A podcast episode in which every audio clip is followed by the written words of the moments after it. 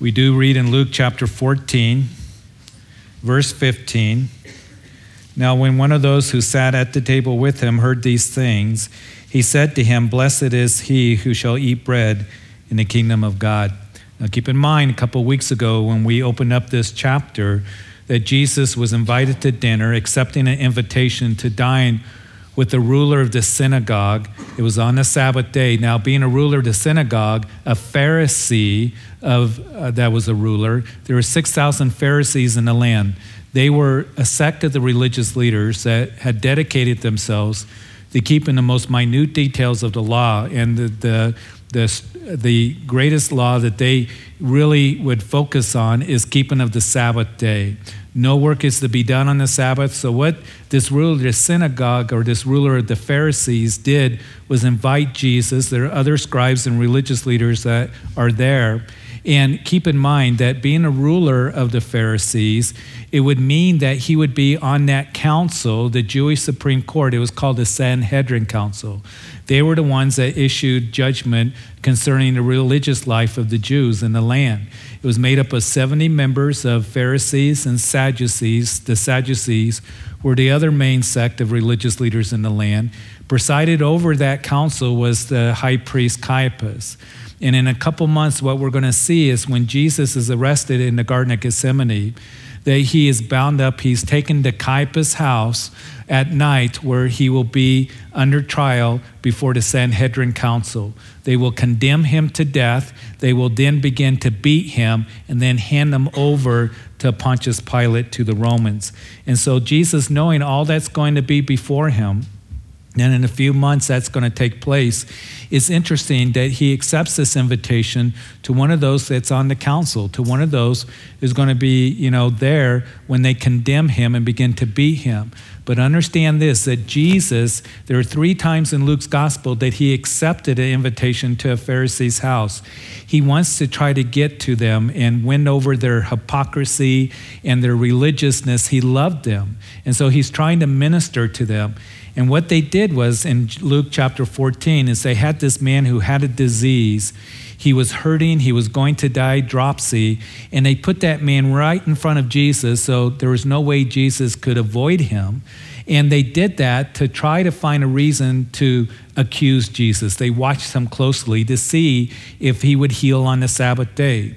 And one of the traditions, one of the rules, of course, on the Sabbath was that there is be no healing on the Sabbath day because that was considered work. And Jesus, addressing that Pharisee and the other scribes, said, Is it lawful to heal on a Sabbath day? And which one of you that if you had a donkey or an ox that would fall into a pit on a Sabbath day, you would pull him out, you would save him? And yet you're saying that freeing somebody from a disease that they're going to die from, healing them, that, that that's not lawful. So Jesus, after he would deal with their hypocrisy, their religiousness, then he would turn to the guests. He noticed how they were trying to get the best seats and trying to get up front. And, and Jesus would say, as he told the story, listen, that when you go to a feast, don't try to take the best place up front. Uh, don't try to take the, the best place uh, as you sit down to get recognition, to to have people look at you and say, Look at them, they're up front. But it's going to be embarrassing for you if the host comes up with another and says, You have to move to the back. This place is for another. And Jesus was showing them that whoever exalts himself will be humbled, and whoever humbles himself will be exalted. And then, thirdly, we left off last time with Jesus addressing the host of that feast. And he says, when you give a feast, don't just invite the important people that's, you know, going to to make you look good. You're trying to gain recognition by having the important people here and sitting up front, but rather what you are to do is you are to invite the poor, the, the lame, the blind, and you're going to be rewarded in the resurrection of the just in eternity.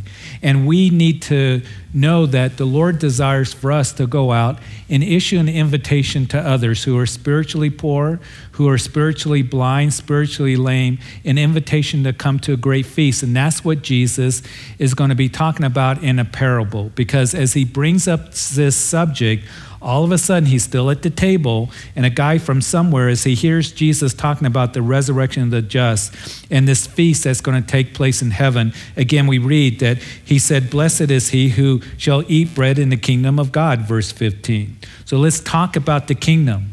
This guy picked up on the word blessed, I believe, in verse 14. Speaking of being blessed, it is the one who eats bread in the kingdom of God. And I imagine that this individual is presuming that all those that are there, the Pharisees, the religious leaders, the guests that are there, all trying to get the best seats, uh, those who are descendants of Abraham, that all of them are going to be in heaven and eating bread in heaven. The religious leaders, the guests, the hosts. Jesus had something to say to every single one of them. He had truth to give to them, just as he has truth to give to every single one of us this morning. And, and Jesus saying, You want to talk about eating bread in the kingdom, he's going to talk about and give a parable about a man who gave a great feast, a large banquet, inviting many people. Now, in the minds of the Jews, getting invited to a great supper, a great feast, that would be exciting. It, it, should be thrilling. It should be a privilege to be invited to that great supper, even as we read it. If you got invited to a, a, great supper, a great feast, you would be excited. Most of us would. In verse 16, as we continue, Jesus said to him, A certain man gave a great supper and invited many. So it wasn't just a weekend barbecue. But this was a great supper. This was a big deal. And verse 16 tells us that many were invited to this banquet, to this great feast. As we continue, Jesus says, and sent his servant at supper time to say to those who are invited, Come, for all things are now ready. Now, back in this time, in ancient time, you would give the date of the banquet. The people knew the date, but they didn't know the hour. They didn't know the exact time. It was only when the host, in making great preparation, getting things ready, when things were ready to go, maybe it was at noon, maybe at three o'clock, maybe right before sunset, but when the hour came for the banquet to take place, then the host or the servants would go out and tell everybody, everything is ready. Just says, Come, all things are now ready for you to come to this banquet. And it reminds me so much of what Jesus said concerning his coming in Luke chapter 12, verse 40, when he said, Therefore, you also be ready, for the Son of Man is coming in an hour that you do not expect. And so we went over that when Jesus talking about his coming, he says we're to be waiting for the return of the Lord, we're to be watching for the return of the Lord, and we're to be ready because we don't know the day or the hour that Jesus is going to come in, the, in for his church in the rapture of the church or when he will come for us. But we need to be ready. And the question this morning is are you waiting? Are you watching? Are you ready for the return of the Lord? And even though we can say we don't know the day or the hour, the times and seasons, we know that we're in the last days. We know that we're getting closer to that time of the rapture of the church. Could it be today? Could it be tomorrow, next week? We don't know the day or the hour, but the commandment is given to be watching, to be ready, because He comes at a time that we do not expect, when we least expect. And we are in the last days.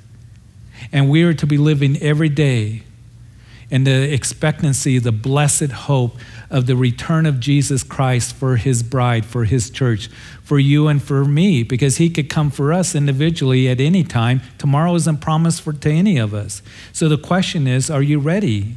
Are you ready? Just as here the banquet was ready for these guests. Now they would get the invitation, they would get the time when they were to come. He would sit out, as I mentioned, the host of the feast, his servants, to tell everyone that dinner is ready. All things are now ready. Great, great preparation has been made. The invitation has gone out. And we know that the Lord has been doing that. He's talking to the nation of Israel here. The prophets had come on the scene for centuries talking about the coming of Messiah. They heard the voice of one crying in the wilderness, John the Baptist, that said, Behold, the Lamb of God who takes away the sins of the world. And we know for us that as Jesus went to the cross and died for our sins and rose again, that the apostles, beginning to spread the gospel from Jerusalem to Judea, uh, Samaria, uh, to the ends of the earth, and for the last 2,000 years, the church, his servants, have gone out to say that, Come, come There's going to be a great banquet, the wedding feast of the Lamb. And come, the invitation being issued to come to Jesus Christ. Have you ever noticed that in the scripture it's always come? The Lord doesn't say, Oh, you're not worthy enough. You're not good enough. You're not popular enough. You're not pretty enough, so just go away. The invitation is always to come, to humble yourself, to turn to Him because He loves you and He desires for you to come to, to receive eternal life and faith in Him. To understand an invitation has been given for you to come in faith and realize that you're a sinner that is in need of forgiveness. And Jesus is the only one that died for you, and He loves you.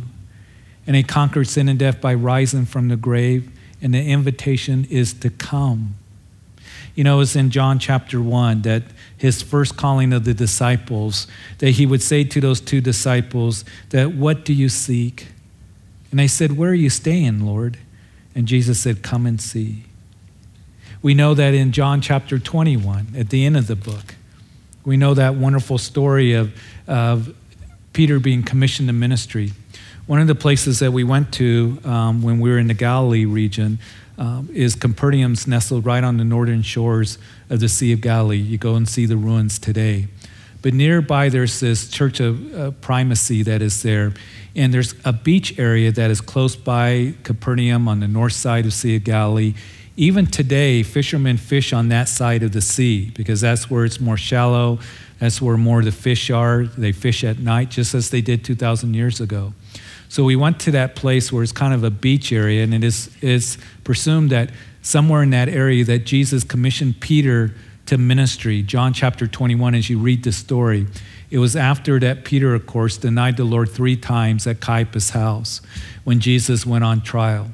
And when the sound of the rooster came, that Peter wept bitterly. He had thought he had sinned away the day of grace. He thought he had severed his relationship with Jesus forever. And he goes up to the Galilee. He's fishing with some of the disciples. And it tells us in John chapter 21 that they fished all night long and they caught nothing. And all of a sudden, there's one on the shore that, that calls out, Have children, have caught any fish? And they said, No. That was a miracle right there that fishermen told the truth. But they said no.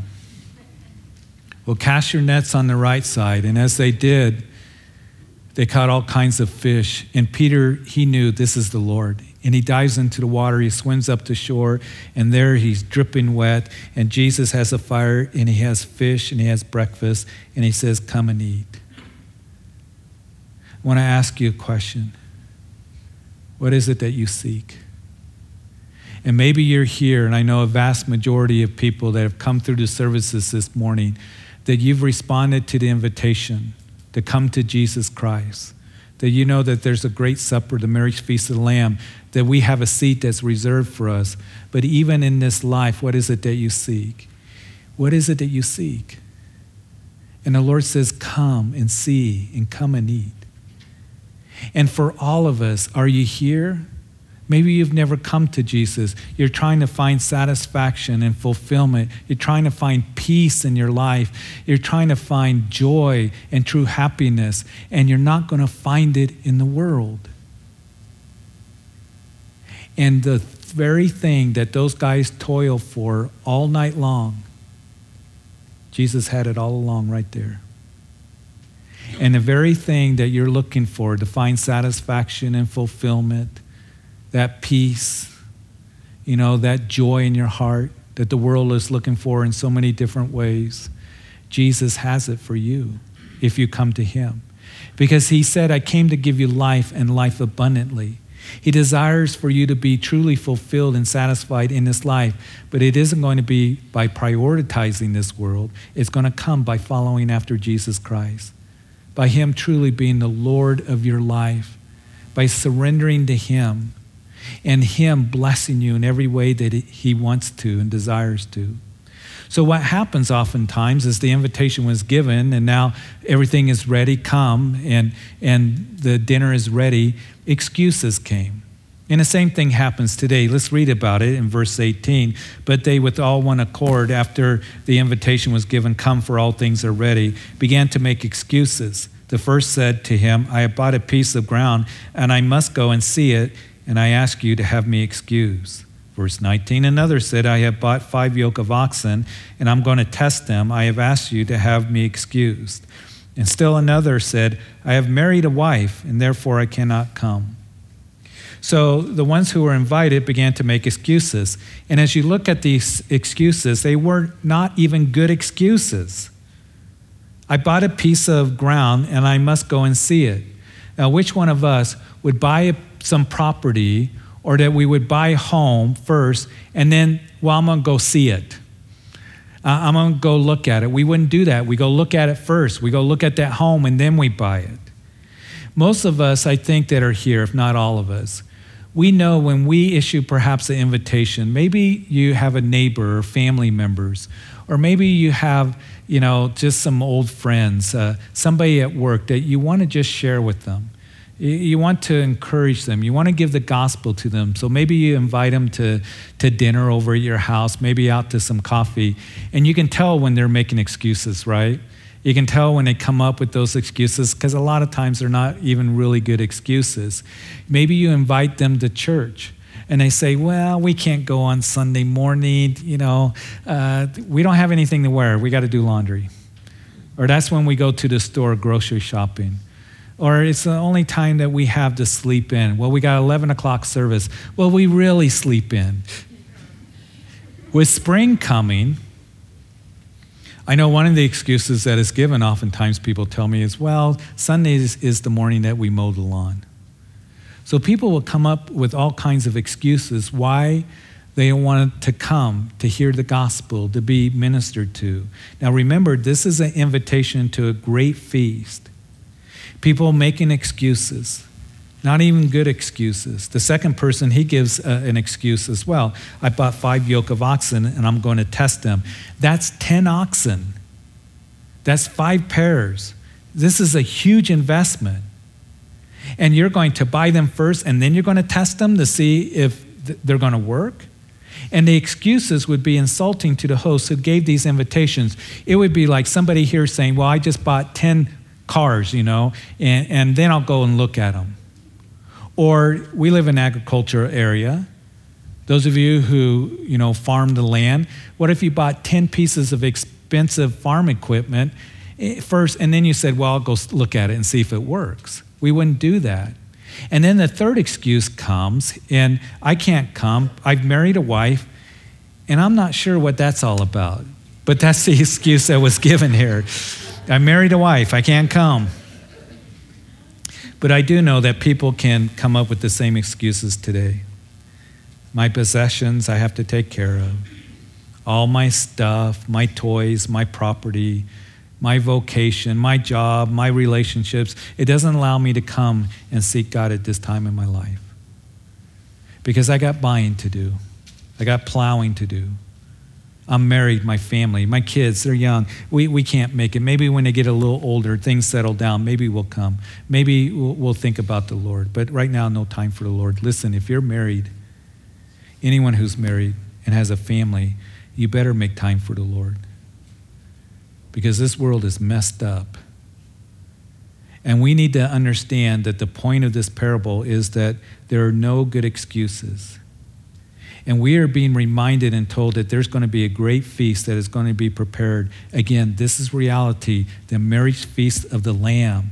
And people will get so desensitized about the eternal because all that matters to them right now is the temporal. And the creator of the universe is issuing an invitation to an eternal feast. And he wants to fill his house. That's what's being told to us repeatedly in this parable. I want to fill my house. There's plenty of room, and anyone who accepts that invitation is welcome. He welcomes you to come.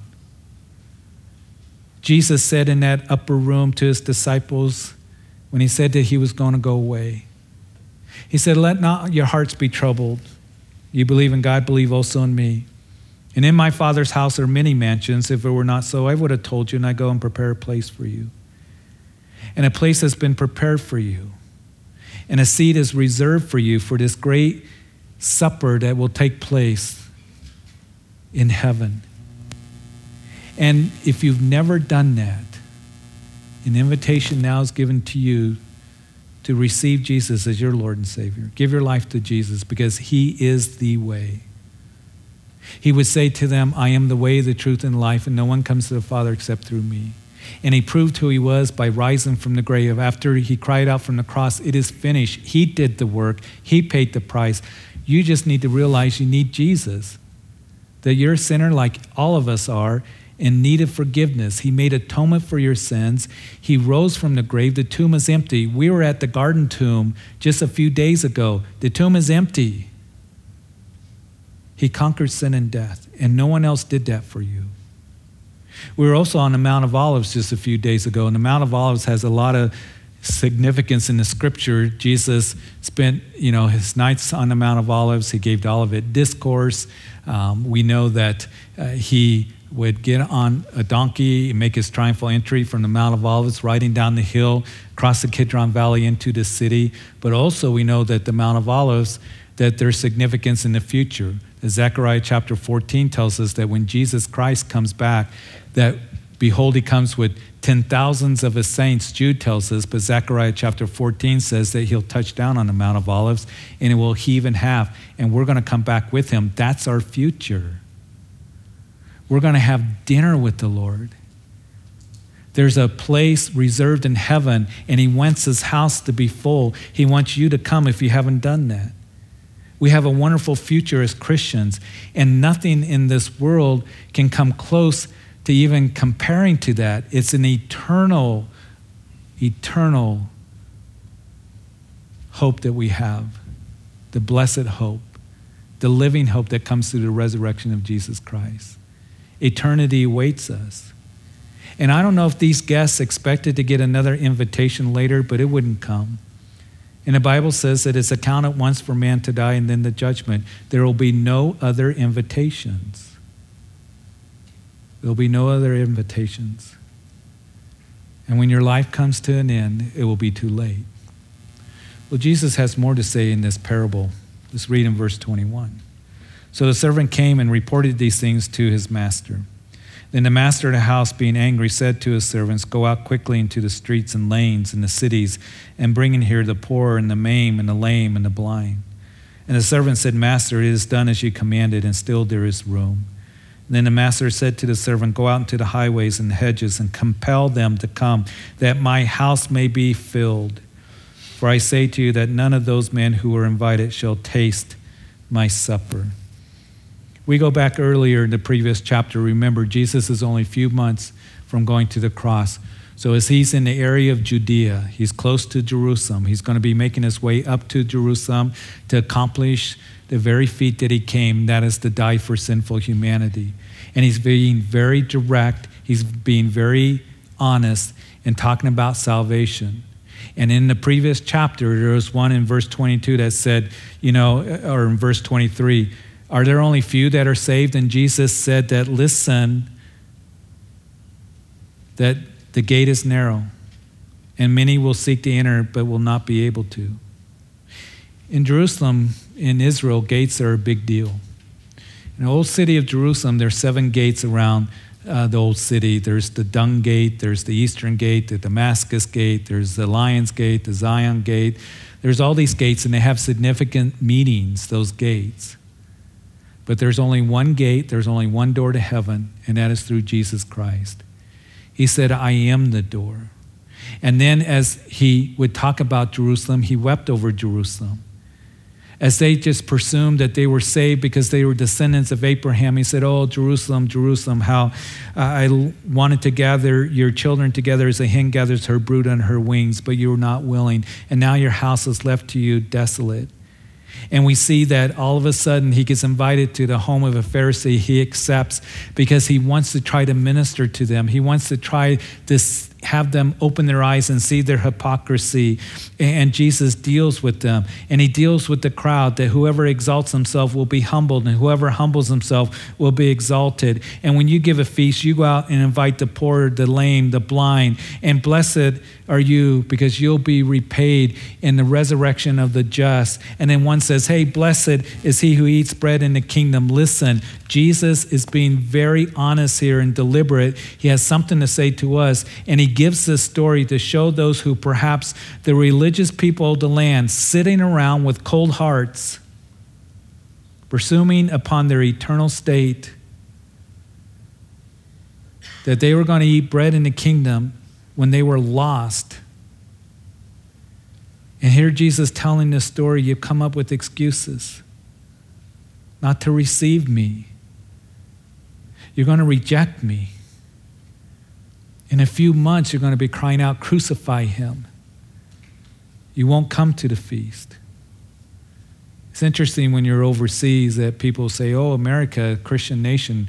We have a lot of Christians here, but we're not a Christian nation anymore. We got a lot of problems. Spiritually, we're getting further away from the Lord. Spiritually, we are rejecting the Lord. And as we today are here, people will presume upon their eternal state. They'll say, Well, I'm a good person. I work hard. You know, I, I belong to a church. I was confirmed in a church. My parents were Christians, but they're full of excuses why they won't personally come to Jesus Christ. Listen, a church will not save you. Listening to a Bible study won't save you. Having your name on the membership roll of a church or being confirmed in a church won't save you. There are those who say, well, I just need to be a good person. Whatever you believe, you know, it's okay. But I'm busy right now with my occupation, my jobs, my business, trying to come up with a career. When things settle down, maybe I'll try to get closer to God. Maybe it's because of relationships. I want to find a wife, I want to find a husband. And my boyfriend, my girlfriend wouldn't like it if, if I came to Jesus. I want to hang out with friends, with buddies. I want to party. I want to have some fun. And they're all bad excuses. One commentator said a person who is good at excuses is usually not good at anything else. And the master here, he's upset. He's angry. Great preparation has been made. Oh, he's upset because the invitation has been given and they come up with these excuses. Interesting in Proverbs chapter 1, a book of wisdom, there's a call of wisdom. And in verse 29, because they hated knowledge and did not choose the fear of the Lord, they would have none of my counsel and despise my every rebuke. Therefore, they shall eat the fruit of their own way, which is rotten fruit, and be filled to the full with their own fancies. These are sobering parables that Jesus is giving, and he's going to continue to give them. You can't just presume because you're descendants of Abraham that you're going to eat bread in the kingdom. You have rejected me, the one that was told by the prophets that I would be coming to be your deliverer. We know that the apostles would give that message shortly after this, after the death, burial, and resurrection of Jesus Christ in Jerusalem, and it spread to Judea, Samaria, to the ends of the earth. The church for the 2,000 years have been issuing an invitation to come, that there's a great feast that's going to happen. But yet people ignore it, they don't want to hear it. So, here in this parable, the master says, You go out and invite the lame, the poor, the blind. You see, the poor, they couldn't buy any oxen. The blind, they couldn't look at any land to get. And the lame, usually, they wouldn't get married. They had no excuses. They would be thrilled. They would be excited to be invited to this great, great feast. They had no excuses. Go out. And we know specifically that Jesus is talking about the Gentiles. Blessed is he who hungers and thirsts for righteousness and we, before we came to Jesus Christ, we were blind and we were lame and, and we were ones that couldn't see. We were ones that were poor spiritually. But when somebody told us the gospel, there was an excitement that Jesus Christ loves me and died for me. It's made a way to come into right relationship with the Father and to be forgiven and have eternal life. And there's a great feast that is going to come that we get to sit at, and we have an invitation, we have a reserved seat. Talk, t- talking about great feasts. In Solomon's day, in 1 Kings chapter 4, verse 23, King Solomon, his daily provision for one day was 10 fat oxen, 100 sheep, along with deer, gazelles, and all kinds of fowls, birds, quails, everything. And there was eating and drinking and rejoicing. And this feast, our king is going to have is going to be infinitely greater. And the invitation is given to those, all of us, who have been spiritually blind and lame and poor, but He's opened our eyes, He's freed us, and, and, we are wealthy. Do you realize that if you have Jesus Christ, you may not have two dimes to rub together, but you are wealthy? Because you have the riches of Christ. And those who do not have Jesus Christ, you're poor. You know, one of the things that we realized in Israel, you go and you see all the sites, and it opens up the Bible. But one of the things that really comes across also when you're in Jerusalem is there's a lot of religiousness. You got East Jerusalem, you got a lot of Muslims that are there, and the call of the Muslims would go out over loudspeakers five times a day, and they would be in their prayers.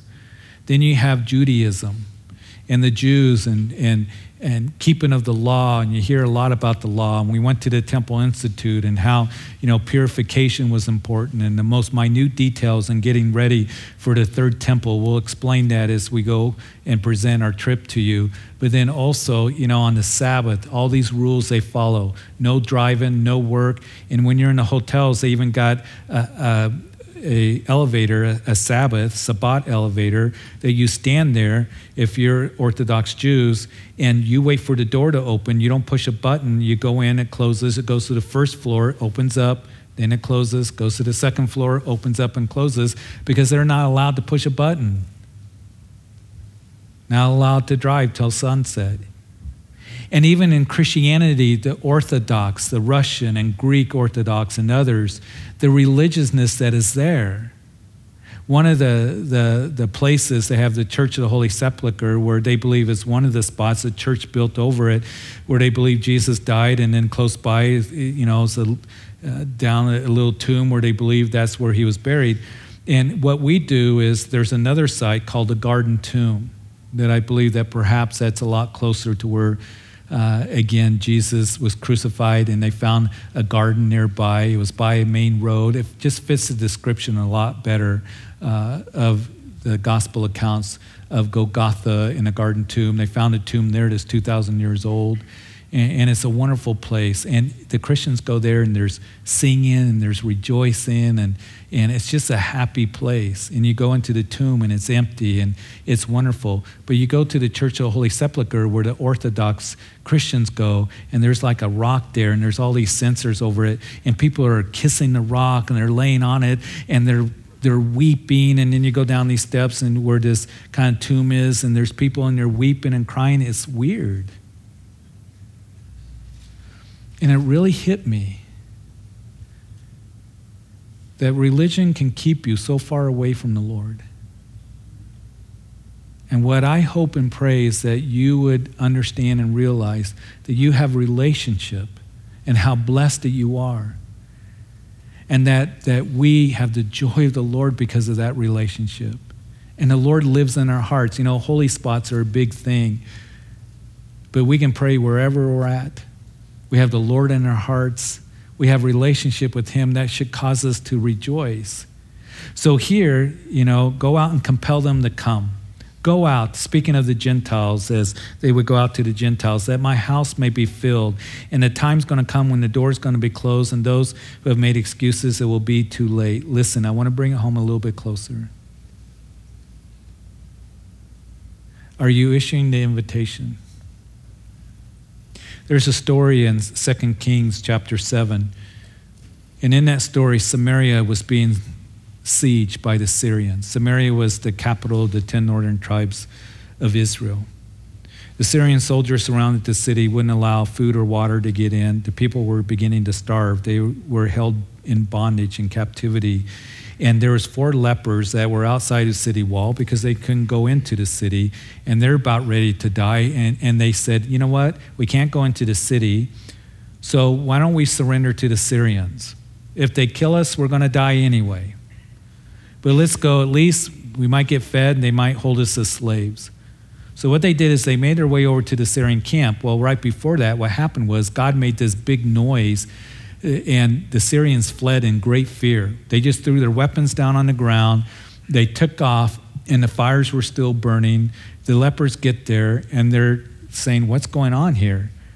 There's still food in the pots, and they went from pot to pot. They went from tent to tent. They began to gather the spoils. And then finally, one of them said, Hey, this isn't right. This is a day of good news. And we remain silent? Let's go and tell the people of Samaria. And they did. They told the watchman, hey, the Syrians are gone. And the city was liberated. We have good news to give to others. How can we keep silent? The greatest news ever declared in the history of mankind that Jesus Christ the Son of God who loved us so much, came to this world to take care of the sin problem. He went to the cross to die for your sins, and he rose again to prove that he is the Son of God. And the invitation is call upon him and come. Realize your need to be forgiven, that he is Lord and Savior. There is none other. There's no other road, no other door to heaven. He proved that he's the Son of God. No one else died for you, no one else rose from the grave. Only Jesus Christ. And the invitation right now is come. And He wants to give you life, and He wants to give you life abundantly. I don't care what you've done. With this world is not your hope. And this world will only bring death. It's Jesus that brings life. And it's Jesus, that will bring life to you as you come to Him. And I hope and pray that you would give that, that message to others. How, how can we remain silent? We got good news to give. And Lord, help me to show the reality of Jesus in my life and by the way I live, the opportunity to share that with others who are lame, who are blind, who are poor spiritually, that they might be freed that they might be able to see, that they might be forgiven and saved. Jesus Christ desires to use us, his servants, to issue that invitation. So, Father, we thank you. We thank you so much, Lord, for this story that Jesus came and told 2,000 years ago, told to us that, Lord, that we would remember that there is a great feast that's going to be issued. And the invitation has been given. So before we come to the communion table, which is for the believer, remembering what Jesus did and dying for our sins and rising from the grave, allowing his body to be broken and his blood shed, that if you're here, you've never come to Jesus Christ, he loves you. You can't earn your way to heaven. You can't be worthy of it. You come in faith, believing that he died for your sins and crying out to him and asking for forgiveness and for Him to be your personal Lord and Savior. And you will be a part of the kingdom of God. That's what grace is all about. He did the work on the cross. You come in simple faith, humbling yourself. And you can do that right now. You pray, Jesus, I come to you and I ask that you be my personal Lord and Savior. Forgive me of my sins. I, I confess that I am a sinner. And I ask that you would forgive me. And I ask that you sit upon the throne of my life as Lord and Savior. Help me to know you, to walk with you. I thank you for this new beginning. I thank you for saving me. I thank you for the promise of eternal life and to come in the right relationship with the Father that comes only through you. Thank you for loving me. In Jesus' name. And if you prayed that prayer this morning, Pastor John's going to be up front. come up and tell me the decision you made or come and tell me. But we want to pray with you and bless you and make sure you got a Bible and encourage you. If you're listening on live stream, call the church this week or on the radio later. Give us a call. We want to encourage you in every way. But now, as we come to the communion table, that you, as you hold those elements, it would be a time of worship and just great joy, remembering what Jesus did for us and allowing his body to be broken and blood shed for the forgiveness of sin. In Jesus' name.